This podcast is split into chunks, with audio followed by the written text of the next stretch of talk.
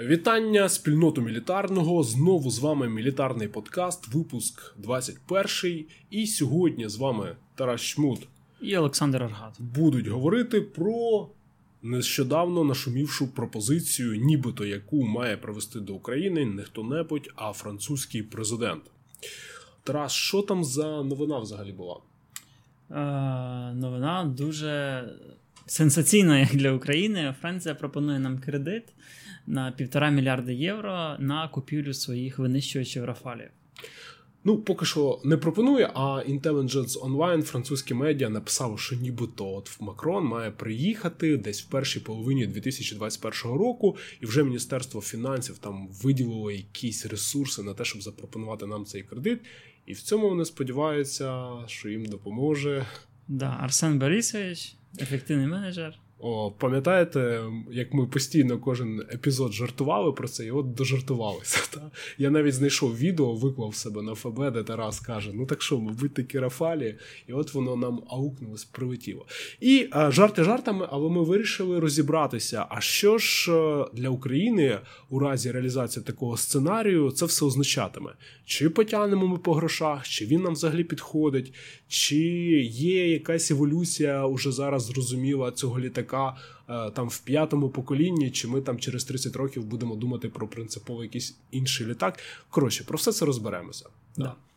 Ну і почнемо з якихось азів, тобто з історії, так, звідки взагалі взявся а, цей літак Рафаль.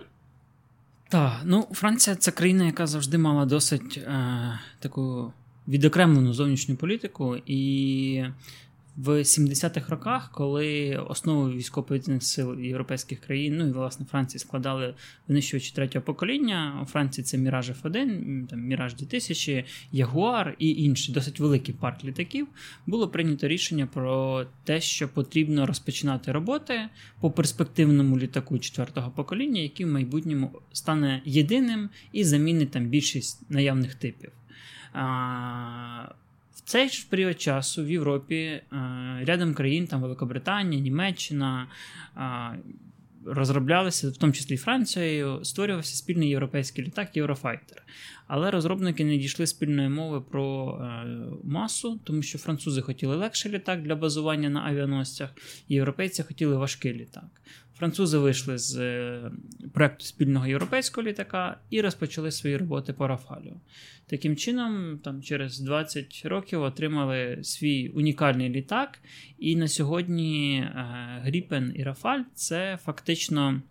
Єдині європейські літаки, які повноцінні бойові винищувачі четвертого покоління, які розроблені однією країною, е, при тому, що Рафаль це літак, який майже там позиціонується повністю французький.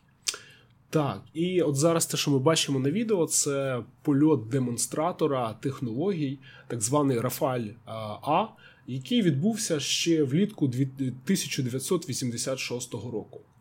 І а, так склалася історія, що ну, прийняли на озброєння Рафаль уже аж через 15 років, у 2001 році. Чому так відбулося? Що за ці 15 років такого важливого сталося, чи які проблеми виникли, чому так довго тягнули з цією розробкою? Все ж таки, це не Україна і не Росія, навіть в Франції. Чому так затягнулося? Тому що це реалії створення е, сучасних на той час і і на зараз бойових літаків. Навіть Франція, яка будує е, величезний спектр авіаційної техніки, радіо радіоелектроніки, кораблів, всього, ну, всіх видів озброєння, вона не може при всім своєму фінансовому ресурсі створити літак швидко. Плюс е, це період кінець 80-х, початок 90-х, розпал розвал радянського союзу, зменшення бюджетних виділень у всіх країнах, в принципі, які були в НАТО, відпало, так? зменшення потреби. Це призвело до того, що менше коштів модернізували е, міражі 2000 продовжили сроки експлуатації інших літаків, таким чином, щоб е, за менші кошти отримати там, утримати той парк літаків, який треба. Плюс е, потрібно було все-таки відкатати цей, цю технологію, цей літак, прибрати дитячі помилки. Налагодити там бортові системи, двигуни, цей літак конкретно літає на двигуні від Хорнета американського F-18. Так, General Electric двигуни тут стоять. А, Так, ну да, вони тільки у ми пізніше будемо говорити про двигуни, тільки в розробку двигуна там майже 2 мільярди доларів вклали.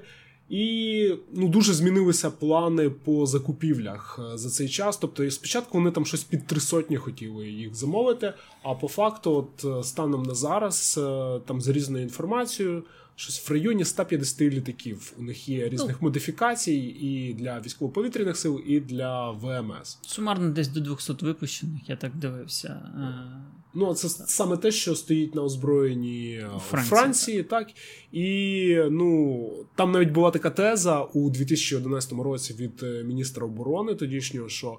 Типу, ребята, якщо ми не знайдемо замовників на експорт, то все ми припиняємо, навіть попри те, що ми не знаємо, е, чим заміняти Рафалі в майбутньому і що далі, але ну, типу, дорого і ну, доля така може бути сумна в цьому. Ну, це приклад, що відбувається з авіаційною промисловістю, коли вона виключно замкнена на країну розробника і експортний потенціал не визначений. Тобто Франція хотіла створити собі власний літак, створила для власних потреб їх не потрібно там багато сотень. Вони наситили. Літак, сучасна техніка, вона вкрай дорога. Наситили, кому продавати далі, досить складно було в цей період. Ми поговоримо про продажі, а от так.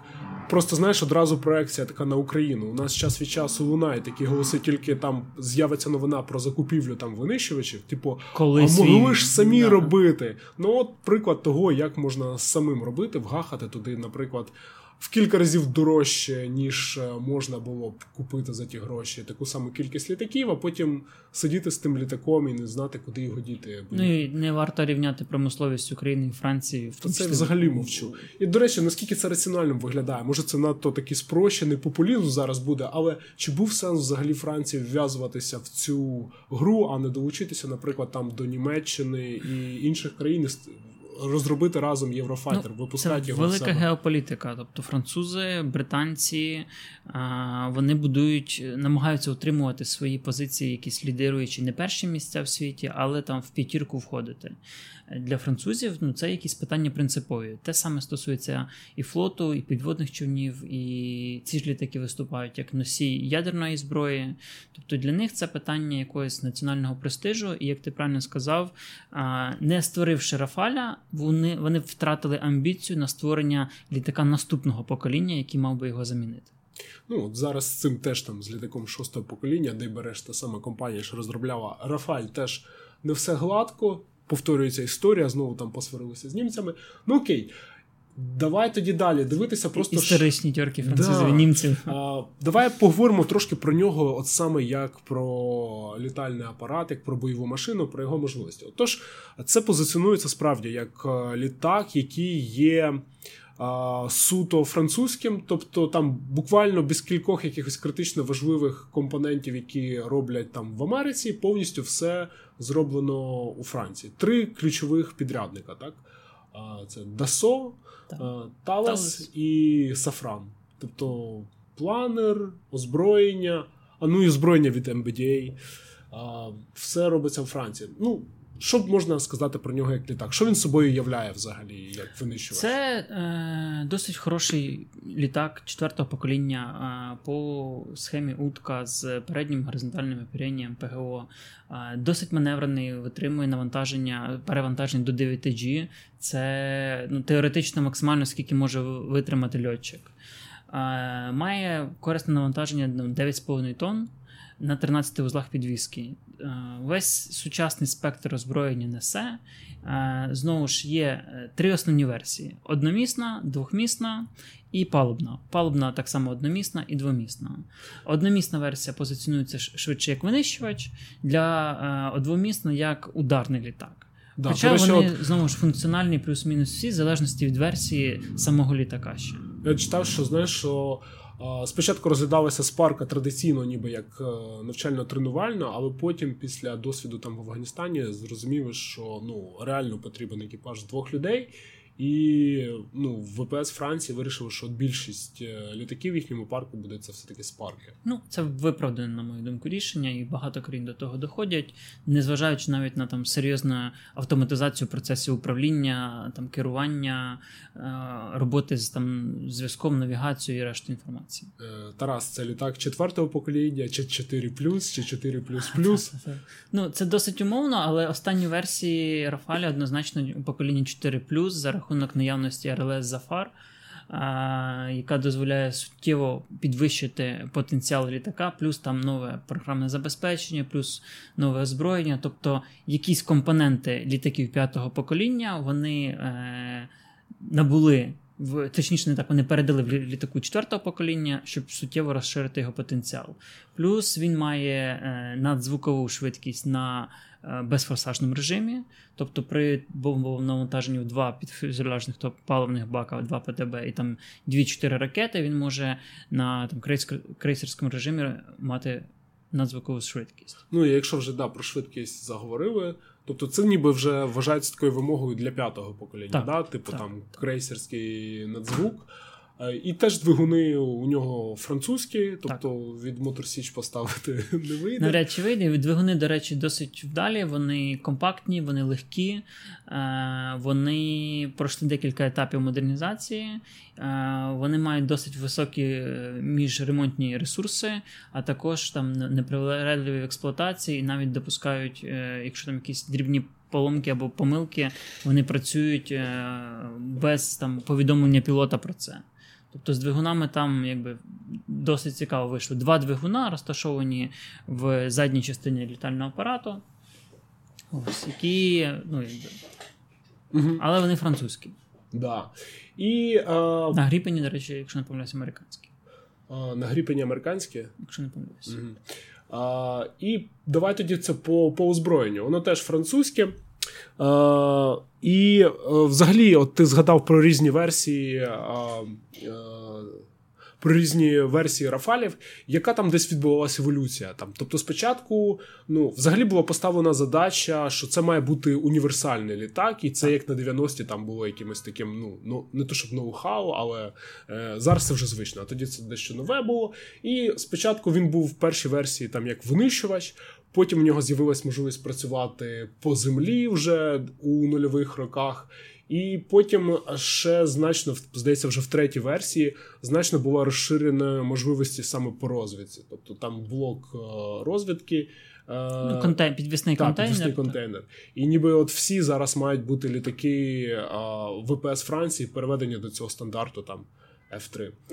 От і е, що у нього по озброєнню? Воно теж повністю французьке. Ну не тільки воно натівське. Знову ж Франція. В сенсі, що Франція НАТО. може поставити всю так. номенклатуру, якщо да, треба. всю номенклатуру НАТО, але в першу чергу вона орієнтується на себе.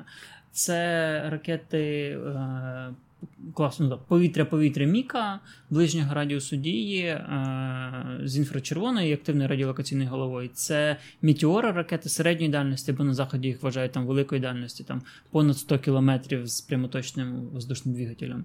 Це широка номенклатура бомб звичайних, е, керованих, е, чи точніше коригованих крилаті ракети, протикорабельні екзосети, е, нари, е, гарматні контейнери. І ядерні бомби. В тому числі ядерна бомба, так як він Франції є основним носієм ядерної зброї авіаційної. Під паливні додаткові баки, контейнери з ціловказанням, розвідкою і так далі. Ну і плюс встроєна гармата 30-мм. Ну, тобто номенклатура досить типова для сучасного бойового літака. Ну, а це все сумісне там з американським, зі шведським якимись компонентами. Плюс-мінус так. Наприклад, е, літаки, які е, постачалися Катару, вони отримували американські контейнери від Lockheed Martin для цілевказання.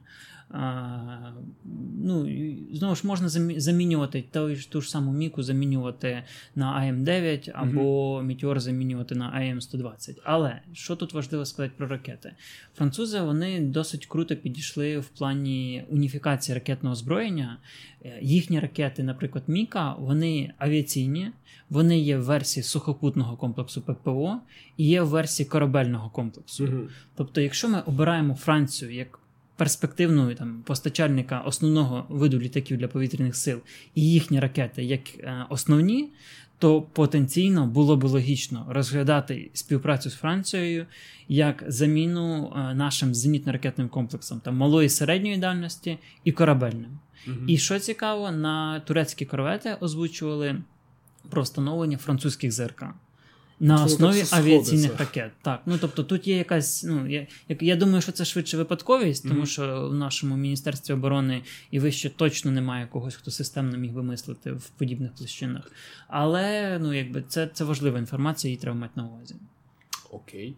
А, Ну і дивись, якщо е, Україна пропонує Бразилії інтегрувати Р-27 на Гріпен, то теоретично Теоретично, інтегрована R27 на Gripen, вона підійде і. На... Теоретично інтегрована, ну, ну, стара чи нова, теоретично можна там заморочитися французам і інтегрувати. Питання в тому, що R27 вона не відповідає вимогам часу по, по там, більшості параметрах. І ті, що є, вони вже старі, їм по 30 років. Ті, які ми можемо створити, а ми дійсно можемо створити ракету середнього радіусу дії повітря-повітря, її ще треба створити і обкатати.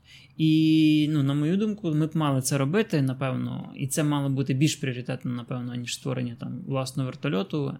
МСБ-2 чи МСБ-6, або якихось корветних програм, але є як є. Окей, коротше, тобто по озброєнню французи можуть тупо все запропонувати, були б тільки гроші. А по авіоніці, вона теж тут вся французька від Тавес, провідний розробник взагалі всього, що пов'язано там з авіонікою в світі. Так. Пропонував і... свого часу нам засоби радіозв'язку у КХ діапазоні для Збройних сил. І Що тут такого стоїть, що цікаві якісь характеристики якось виділяє там завдяки цьому Рафаль на фоні там інших, або просто про що можна розповісти? Ну, Знову ж РЛС Звісно ж, тут все стандартно. Да. Якби, да. Тобто, якщо так геть концептуально, то тут все стандартне. Є потужна РЛС Зафар, яка відслідковує, здається, до 40 цілей, одночасно може наводити ракети на 8 з них, е, причому 32 інших вести, е, може працювати в режимі по повітряних цілях, може працювати в режимі по наземних надводних цілях, є режим е, польоту загибанням рельєфу місцевості, повний комплекс бортових систем самооборони, вияв... тобто попередження, що попередження про, про опромінення. опромінення, лазерне опромінення, про там в 360 навколо, е, автоматична система відстрілу дипольних відбивачів теплових пасток, система поперед... Е, постановки радіоелектронної протидії. Е, це все якби ну, стале, воно там обкатане, воно mm-hmm. має декілька там версій оновлення програмного забезпечення за ці роки, і воно працює. Ну, І це все французьке. І от кабіна пілота Рафаля, така дуже продвинута, навіть на фоні інших сучасних літаків вона досить космічно виглядає. Так само є можливість голосового введення деяких команд, ну, що теж, в принципі, свідчить якби про рівень. Е, коротше, ну тут в кабіні цікаво, що ми бачимо по центру великий екран, на який виводиться основна інформація, два бокових. Е, польотна інформація виводиться на ІЛС, плюс є можливість використовувати нашоломну систему цілевказання під ракети повітря-повітря з е, інфрачервоної голови самонаведення, в тому числі по цілях, які візуально невидимі або летять на зустрічних курсах чи на там якихось перпендикулярних. Е, кабіна досить сучасна, ну як не досить, вона реально сучасна, вона максимально там обкатана і вилизана в контексті взаємодії людина-машина. Багато інформації зайвої не виводиться, все там мінімалізовано, все зроблено таким чином, щоб літак е, був максимально комфортний в пілотуванні, і е, льотчик отримав тільки те, що йому дійсно треба для виконання задачі. Плюс на ньому ну знову ж таки цифрова ЕДСУ. Е, Що це? електродистанційна система управління з е, декількома, ну, здається, там з чотирикратним резервуванням. Це літак, е, здається, перший, на якому стоїть друга резервна гідросистема, що важливо, і на ньому генератори з перемінною частотою роботи. От така штука. До речі, від цієї ж компанії Тавес там на російські літаки ставились на Су-30. Так. Е, ну, принаймні, не ті, що білоруські. Так, так, так, ІЛС ставилися. Так, про двигуни ми вже поговорили. І тепер, ну, давай тоді, якби коли в цілому зрозуміло про літак, що він собою являє, такий добротне четверте покоління, там навіть з елементами Ну, якимось це- стелс. Ну, 4+. верніше, не то, щоб стелс, а просто його форма теж так спроектована, щоб поглинати. Так, в тому числі повітрозаборники S-подібні для того, щоб е, там лопатки компресора не відбивалися від е, променів РЛС, знову ж використання композитних матеріалів, е, ПГО з титанових сплавів, здається. Е, Те, що було на, от, на 90-ті роки в плані використання конструктивних матеріалів, воно найсучасніше. І про бойове застосування, так? А, в принципі, вони почали надходити до французьких збройних сил там в нульових роках. І вже в 2007 році там було перше бойове застосування. Як тільки вони змогли діяти по землі, то почали бомбити. Фактично озвучується, що перше практичне застосування було в Афганістані, потім була Лівія, де вони виконували патрулювання, забезпечення безпольотної зони, а також нанесення по точкових наземних цілях ураження, і Сирія, де вони працювали проти ІГІЛ.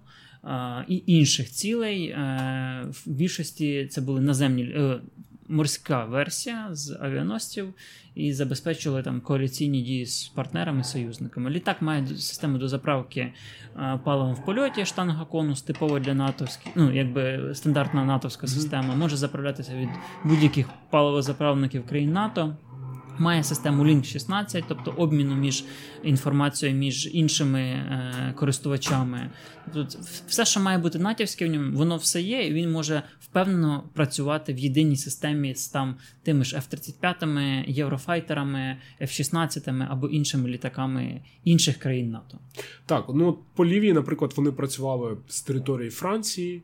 І там писали про шестигодинні вильоти. Так. Ясно, що з дозаправкою. Бойовий радіус в версії е, винищувача складає там 1600-700 кілометрів, бойовий радіус версії ударного там 1000-1200. Ну, знову ж в залежності від навантаження.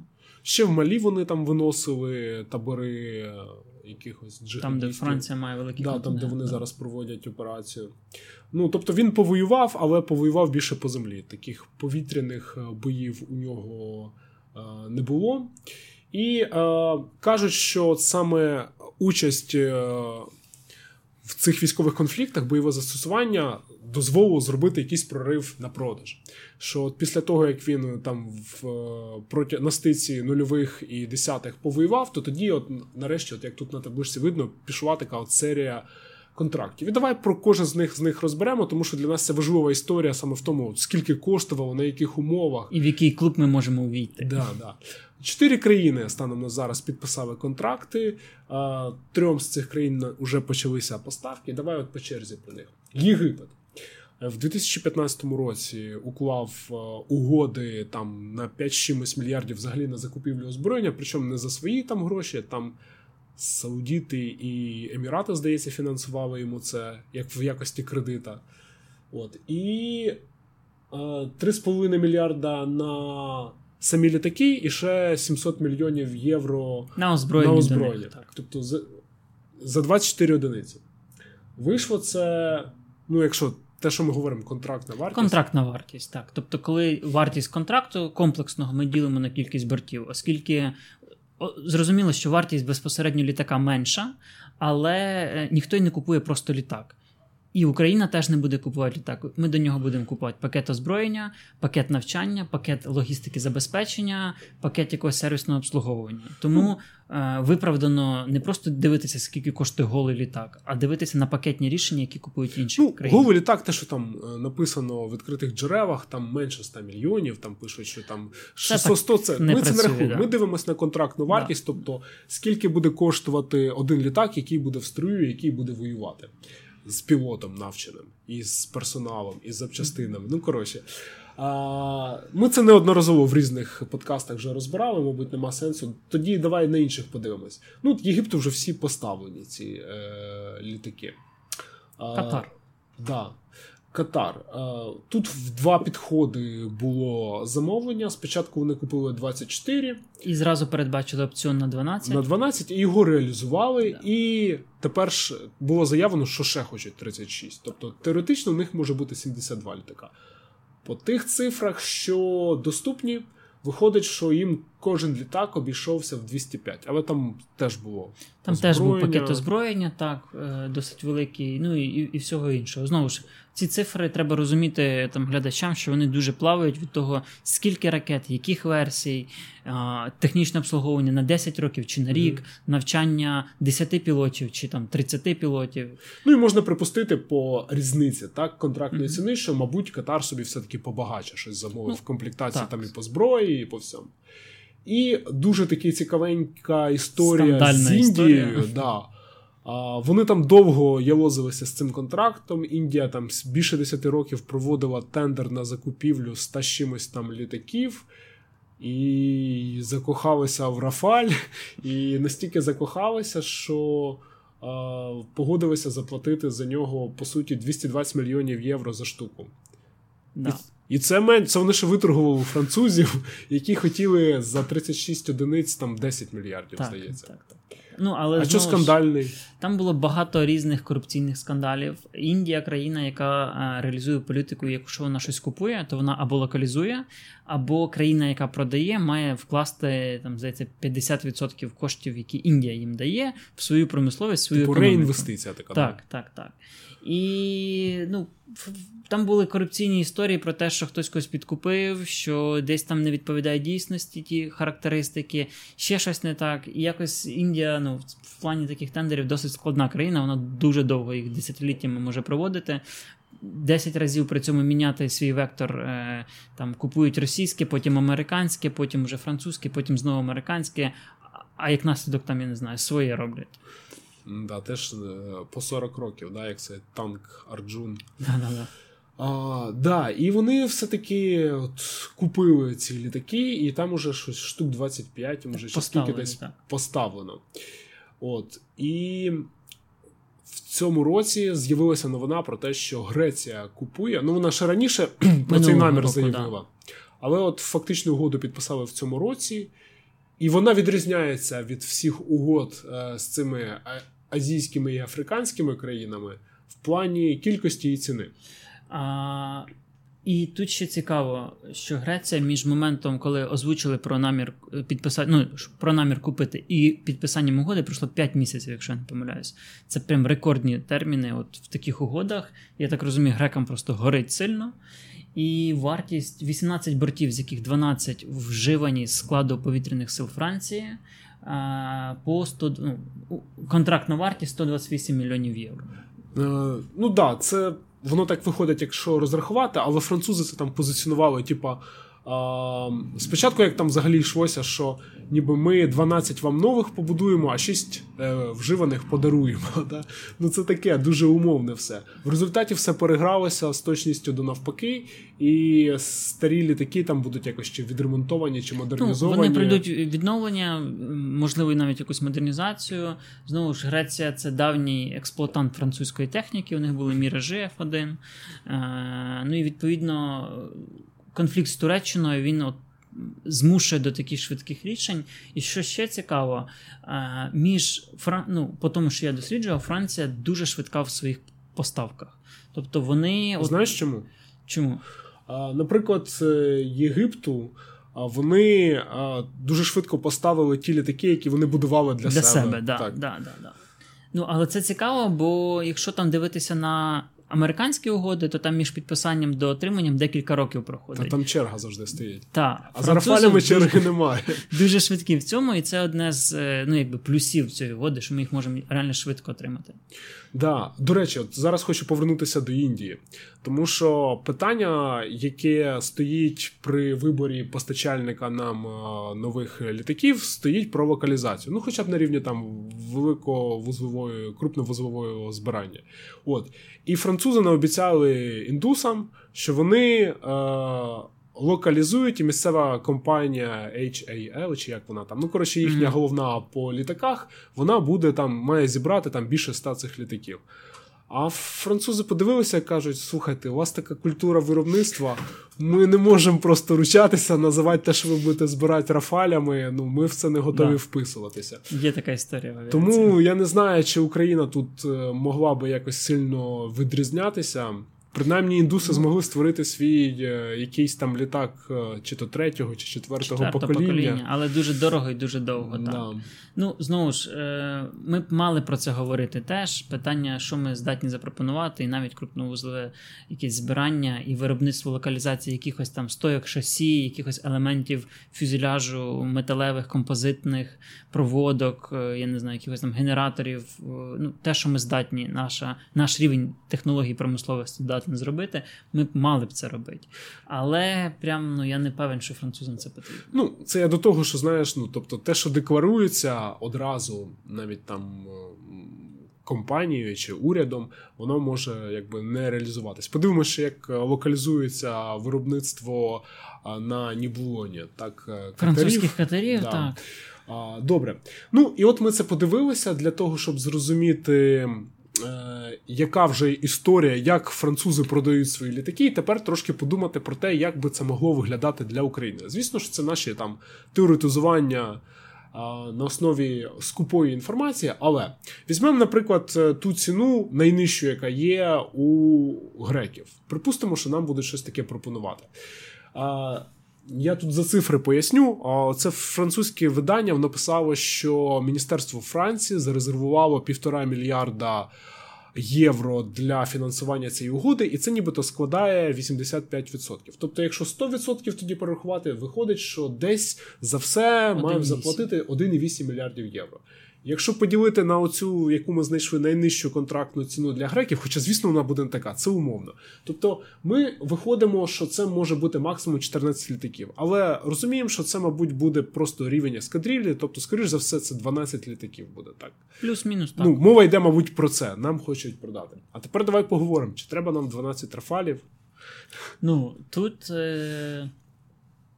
закупівля літаків це політична історія. Це Україна обирає вектор, геополітичний вектор розвитку на найближчі декілька десятиліть. Ну, і, А, да. Якщо дивитися на е, той же самий там Катар, вони, крім Рафалів, купують ще американські F-15 і європейські єврофайтери.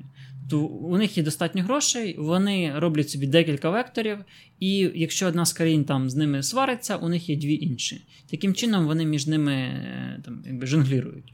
У нас нема ні коштів, ні часу, і якби ворог, ворог на кордоні. Нам такі, такі рішення не дуже підходять. З іншого боку, купити. Ти маєш на увазі і у тих, і у тих купувати, да, Так, потрошки? звичайно. Нам ну, я, треба я дуже одного сподіваюся, партнера. що ми да, не скотимося до такого маразму, коли ми купимо там Рафалі, Гріпени, F-16, 15 і на додачу F-18. А там ще й супертукани десь прийдуть. Ну, по грошах не вийде, да. Та-та-та. Е, Те, що ми хочемо купити зразу не 100 бортів, а якусь дослідну ескадрилью, це вписується в візію повітряних сил. да. От, наприклад, А. де Рафалі у візії, е, як би це тоді виглядало? Це ось перший підготовчий етап до 25-го року. Е, Ну, тендер, бачите, без тендеру, контракт може бути, обмежена поставка 6-12, якраз та кількість, про яку мова йде, дослідна експлуатація. Тобто створюється дослідна ескадрилля, і ми вчимося на Тобто них це літати. реально, да, щоб до 2025 року у нас вже було 12 штук. От, наприклад, Греції до 100%. кінця 21 року обіцяють Я- всі 18 Якщо поставити. цього року, наприклад, вам весною підписується угода, то ми можемо навіть до кінця 22-го вже мати всю цю ескадрилью. Тобто там черга не така Тут, в принципі, це перевага, що ми Так. можемо швидко. Окей. Так, до 25-го ми навіть можемо їх уже опанувати, освоїти і зрозуміти, що нам потрібно скільки. Мгм. Потім виконавчі до 30-го року це закупівля по одній фактично ескадрилі на рік, там 8-12 бортів, виведення паралельно застарілої техніки, і на 35-й рік завершення переозброєння. Тобто, ну, загалом тоді має бути десь там 72 чи скільки. До 100 бортів, я до, би так До. 100 рафалів, да? Так. що жодна країна стільки не купляла. Ми тоді вийдемо найбільшим експлуатантом після Франції рафалів у світі, якщо Ну. Катар не дожене. Ні, ну тоді за логікою виходить так. Ми ж, якщо ми не говоримо про закупівлю різних типів. Окей. Знову ж питання, наскільки вистачить коштів, тому що крім літаків, треба ще зброя, зброя не менш дорога, треба ще регулярне обслуговування, треба ще нальот, треба ще купа наземної інфраструктури. І ота цифра, вона там X4. На один борт фактично вийде. Е, Тарас, а от е, по цій по наземній інфраструктурі, ну о, наскільки вони вимогливі до там злітно-посадочних смуг, наприклад? Хороше питання. Е, Як і будь-яка сучасна техніка, вони більш вимогливі до того, що є зараз у нас. Е, Вони можуть злітати смуг, е, якщо не помиляюсь, е, від 400 метрів. Е, Що якби добре для бойових умов, тому що можна або з якоїсь частини, або, або з там. Автотрас, Да-да-да. ну, якби є поле для маневру. А, палубна версія вона має посилену стойку шасі, тобто Ну, це як. Ну, але ми можемо, якщо це будуть нові борти, ми можемо там якось це передбачити. А, ну і в цілому, у будь-якому випадку нам прийдеться оновлювати свою аеродромну Ну, мережу. бо просто, наприклад, якщо там між е, Гріпеном і F-16, то типа Гріпен більш там вимогливий порівняно з цим. Ну, Якщо між суто F-16 за рахунок і 15, розміщення то, двигуна. та, там, 15 наприклад. виграє, в 16 там менша стійка шасі, точніше колесо. Е, В 18 там значно інші вимоги, тому що він авіаносний і там більше навантаження, він тримає більший удар. Ну ладно, добре, давай тоді не зациклюватись на цьому. А, і, ну, типу, до 2035 року у нас має бути там сотня, виходить е, 60-80, тобто це ж питання знову ж Добре, і от з точки зору там 2021 року перспектива застосування цих літаків. Скільки десятків років ще вони будуть актуальними, і що у французів із перспективою далі? Тобто, ну, зрозуміло, що ті, хто використовують F-16, наприклад, що для них логічно пересідати як поляки на F-35. А, і вони вже знають, на що вони будуть пересідати. А тут як? А тут е, найближчі якісь десятиліття будуть програми модернізації для того, щоб там тримати його в тонусі на рівні 4 так званого. А потім потрібно вже якийсь концептуально новий літак умовного там шостого покоління. Е, ну і в Європі це, скоріш за все, буде якийсь спільний європейський або От там, французи зараз, типу, розробляють. Знову ж да, знову ж да. І питання ну, який він буде, що з нього буде і чи він буде. Тоді виходить, що ми ніби ну не обов'язково, звичайно, але все одно логічно, ніби мало би прив'язуватись теж до цього проекту, якщо так задумуючись. Ну, там, якщо наперед. думати на десятиліття, да, що ми будемо мати через 50 років, то логічно якось зразу думати про три кроки вперед. Ну, можливо, ми впишемося до французів їхній літак шостого покоління, будемо збирати на Антонова. можливо, да. Добре, ну і ще один нюанс, який ми дізналися з цього французького видання, що виявляється, французи відчувають певну конкуренцію і поспішають. І тому саме е, власне президент прийде представляти, тому що за їхньою інфою нам хочуть запропонувати американці свої FA-18 Super Hornet. Чудове рішення. Да, е, якщо порівнювати, чи взагалі це порівнювані літаки, за якими параметрами, і е, В таких літаках е, перемога буде за навченістю особового складу і тактикою застосування. тобто вони співставні. Типу. Е, в когось щось краще. В когось краще там, ну, якісь параметри в F- в F-18, якісь в Рафаля. Це питання для нас ну, не, навіть не вторинне. Ключове це буде людський фактор. Це тактика застосування, планування операцій і безпосередньо льотний склад. Е, ну, це ок, що піднімається питання про конкуренцію, що вона з'являється, це більше Він шансів. сказав, що взагалі почався якийсь да, двіж да, про да, це більше говорять. шансів, що ми до чогось дійдемо. Дроздов каже, F-35 хочу, французи кажуть, беріть, а Байден там уже F-18. І ми готові, да. Е, ну і знову ж, е, ми це часто говоримо, що закупівля літаків це політичне питання, воно векторне. З ким Україна далі? З США, які щороку допомагають на 250 плюс мільйонів доларів і мають чітку позицію по відношенню до Росії і до збереження суверенітету України, чи з Францією, яка має непевну політику по відношенню до Росії і за мир. Дуже сумує, що Містралі довелось не продати. Тому До речі, числі. питання про ембарго. Чи є такі приклади, коли б от Франція сказала: ого, коротше, ребята, ви погані, ми вам більше не продаємо. Фолклени, коли е, тоді зарізали угоди, тому що якби конфлікт з країною НАТО, ну і взагалі зарізали. Ірак. Та ж сама історія. Туреччина. Якщо не пом... Туреччина, так, ще раніше Ізраїль. Азербайджан. Е, ну, плюс-мінус так. Ну тут зрозуміло, до речі, тому що Да, вони да. чітко на стороні вірмен. Плюс е, неодноразово були історії, французькі історії, коли вони е, ну там історії продажу зброї, коли там були і закладки, і якісь непонятні Серйозно? Так, було таке колись. І якісь непонятні історії про те, що щось не так працює, як має. Тобто, ну, такі сірі, сірі плями от в роботі з французами. Добре, тобто, ну технологічно виходить, що а, який літак круче, це навіть для нас не перше питання. Абсолютно не ключове. Для нас важливіше. Для що... нас будь-який літак круче міг 29-го чи су 27-го. Ну зрозуміло, але от припустимо, Верховний головнокомандувач постає перед ситуацією. От реально, от по факту, от приїжджає до нього президент Франції і каже: Володя, я тут тобі привіз такий пакет. Ми он з Арсеном працюємо вже дуже класно, все дивись, вертольоти продавали, катери, все нормально. Ми тут тобі таке все розгорнемо. А з іншого боку, ну, посольство США там дає сигнали, що ми стежимо за вашими повітряними силами і готові вам допомагати системно як союзник. Ну, по суті, реально дилема. Комусь доведеться там е, відмовляти, якісь рішення ухвалювати. Чим треба керуватися? США підтримує Україну послідовно, системно, в тому числі грошима, в тому числі військовослужбовцями в Україні з 2014 року. Я не бачив французьких інструкторів, які вчать наші батальйони і бригади. І я бачив американську е, е, міжнародну технічну допомогу у наших військах, навіть нею користувався особисто. Для мене питання тут ну, однозначне: це тільки США. При всій цікавості до французької промисловості і до Рафаля як до вироба, а він дійсно дуже цікавий і дуже в певній мірі крутий.